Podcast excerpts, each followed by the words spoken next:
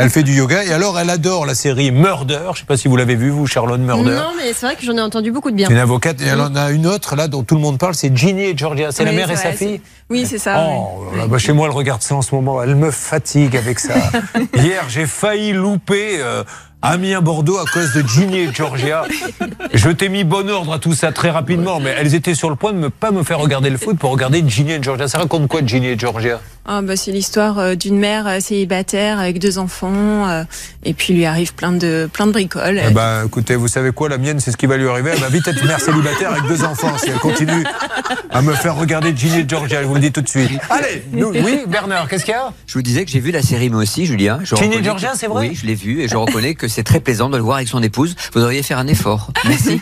Le- Lui, ce qui, la seule chose qui l'a intéressé, c'est le fait de regarder pour la première fois une série avec son épouse. C'est très plaisant de le regarder avec son épouse.